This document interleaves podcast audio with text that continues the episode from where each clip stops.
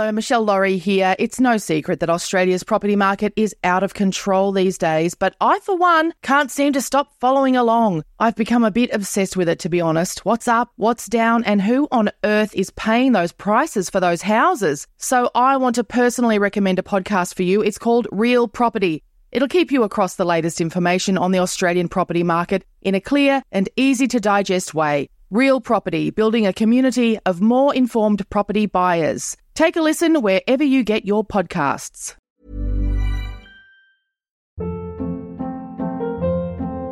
Hold up. What was that? Boring. No flavor. That was as bad as those leftovers you ate all week. Keke Palmer here, and it's time to say hello to something fresh and guilt-free. Hello Fresh. Jazz up dinner with pecan-crusted chicken or garlic butter shrimp scampi. Now that's music to my mouth. Hello Fresh. Let's get this dinner party started. Discover all the delicious possibilities at hellofresh.com.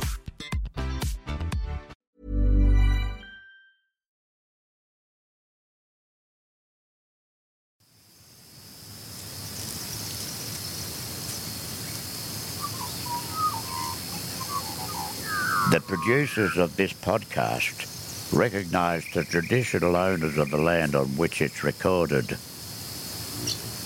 They pay respect to the Aboriginal elders past, present and those emerging. We did 19 rounds of IVF, including the frozen transfers. And although the drugs and the low moods and the miscarriages and all of that was an absolute killer, it wasn't doing all the IVF that the hard was the hardest part. It was the giving in and stopping.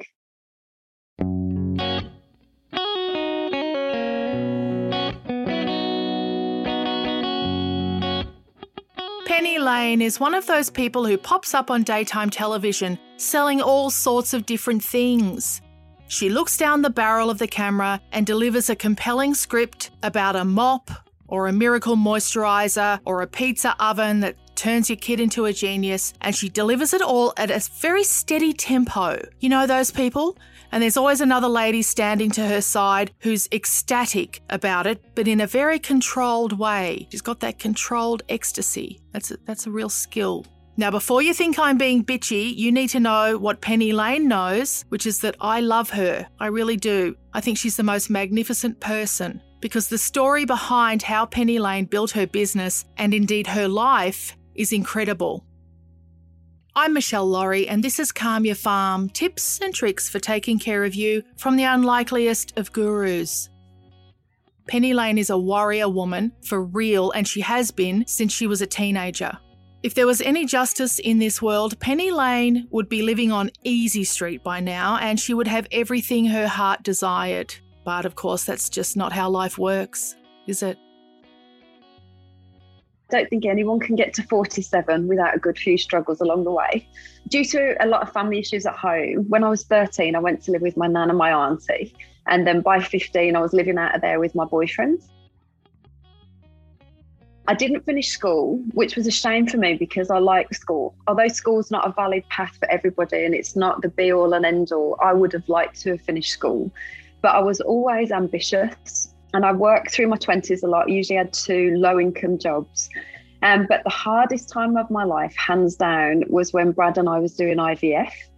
We did 19 rounds of IVF, including the frozen transfers. And although the drugs and the low moods and the miscarriages and all of that was an absolute killer, it wasn't doing all the IVF that the hard was the hardest part. It was the giving in and stopping. That was the bit that I really, really struggled with. Because you always hear all of these stories about somebody that knows someone that got it on the 19th go or got it on the 21st go. And because I'm so tenacious, I never thought for one second that it wouldn't work. I just thought, I have to suck it up and keep going. And then about at the same time, um, Brad retired from boxing. Um, he was a professional boxer, won a gold for Australia in the Commonwealth Games, and he was really successful. Um, and I was working full time plus some, and we were renovating a house, and it all just became too much, and we broke up. And it was an absolutely devastating time for me. Um, I don't think there's any pain like a broken heart. I think someone could have come round and cut my leg off and it wouldn't have hurt as much. But looking back now, I don't think we should have been allowed to do that many rounds of IVF in such a short period of time. And recently, over COVID, I found out I've got a lot of abnormal paraproteins in my blood and they're cloning themselves. And I'm having further tests and CT scans to see if there's any tumours. Um, and I'll never know for sure. But all of those drugs that I pumped into myself couldn't have done me any favours. So, if anybody listening to this is doing IVF and they're on the same journey as Brad and I, you know, just so hopeful, what I really recommend is getting some counselling and some proper independent advice on the risks because I didn't. When I was doing it, I didn't look after myself. I didn't look after myself at all. I was doing injections before I got on a plane, you know, to go to Sydney. I had a miscarriage before I went on air at TVSN, just literally when I was walking on air. Um, and I didn't look after myself. I just pushed on through. I don't think I did. I give my body chance to recover even through it. It's been about four years, and we've still got some frozen embryos. Actually, that if we ever found a surrogate, we would do we would do that. Um, but I think everything you go through in life brings you to where you should be, as cheesy as that sounds. And there's been some moments in the last few years where I've been in a certain place or time and and just thought this is exactly where I'm supposed to be, and I would have gone through all that again. I'm a foster mom now, and um, I wouldn't have done as much fostering, I don't think, if I hadn't have gone through all of that IVF. And I'm really grateful for the opportunities that I've had and to support some kids that really needed it. Some of the kids um, that I've fostered have had fetal alcohol syndrome, ADHD, and really intense anger issues from all the hurt they've experienced. That they can find it really hard to regulate their emotions. And I'd tried meditation a million times, but it was when I actually saw with my own eyes that it was working. So there's some great apps like Calm and Headspace. And if you do a three to five minute meditation with a kid that's finding it hard to regulate their feelings, the difference in those few minutes is unbelievable. So when I actually saw those changes, that's what got me into it. I'm still quite impatient, so just the 10 minute one is probably as as long as I'll do it for. But um, the guided ones as well, but just the short ones. And I do think it works. When you see the kids change, and then doing it every single night with them, and seeing how different it makes them and that calm and that you know just that routine of bath meditation story all of those things just completely changes them Sesame Street have got some good ones actually, where you wrap them in a blanket and they find the cuddly teddy. And one little boy, I was just getting to smell my perfume on my wrist, and that would bring the emotions down. All kids are different, but it's just finding different strategies to do it.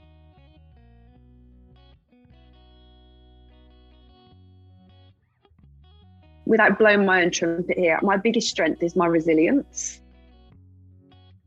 And I've learned a lot of coping strategies along the way, mainly through trial and error. Um, but the first coping strategy, just to keep your own head together, is forgiveness. Mm-hmm. If you've lent anybody money and you're still chasing it, let it go. If someone's broke your trust or took you for a ride, just let it go. It might be easier said than done, but if you look back at it and think about the part that you played in it, because you had to let that happen, um, you can view it as a paid lesson. And now you've got that knowledge, you'll actually benefit from it. Another thing that I do is I know what my values are and I plan my diary with that in mind. My values, honestly, are family happiness, having a laugh, and making money. And that might sound a bit shallow making money, but I love work and I use a paper diary on my desktop and I always book appointments, meetings, or catch ups with that in mind. And I actually have them written on my desk where I can see my values so I don't forget them. and I always schedule my time with my values in mind. So if I'm out and someone says, "Oh, do you want to catch up next week?" or "Can you do Tuesday at 2? I don't have my diary in my phone, so I always tell them I'll get back to them, and that makes me really think about if I actually want to go, or if I've got the time to do it without compromising my values. Another thing that I do that people might find um, useful is I love a list, handwritten every single night. Once the little one's asleep, without fail, I rewrite it and I prioritize the next day with the five things at the top, which are my must do's no matter what, and I'll finish them before I go to bed. I'll write down questions that I want to ask people, but this helps me switch off and park everything that's going on in my world on that bit of paper, and I can leave it there till tomorrow.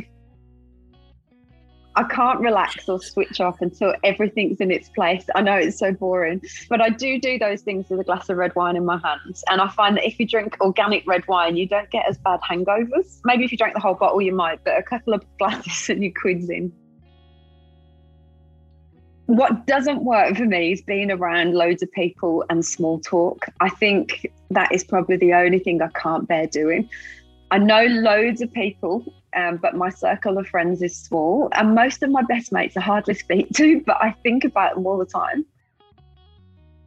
My partner Brad, he makes me happy. He's six foot two. He's covered in tats. He's got a gold tooth, and he's a retired boxer. He's an absolute weapon. But he has got the biggest heart. He's calm. He's grounded. He's quick-witted, and he knows me. He knows that I'm tough and I can handle things. But he also knows when I just need a cuddle. And I think being an athlete in a solo sport he's used to spending a lot of time on his own and he's comfortable doing that. So he doesn't put pressure on me for my time. He understands my workload and being left to just get on with it helps me feel supported. For more tips on taking care of you from the unlikeliest of gurus, including recipes for relaxing body products you can make at home, things to read and watch instead of scrolling through your phone, cheap, cheerful, and calming gift ideas, go to calmyourfarm.com.au. We'd love to hear your ideas too. This has been another Smart Smartfella production in conjunction with the ACAST Creator Network.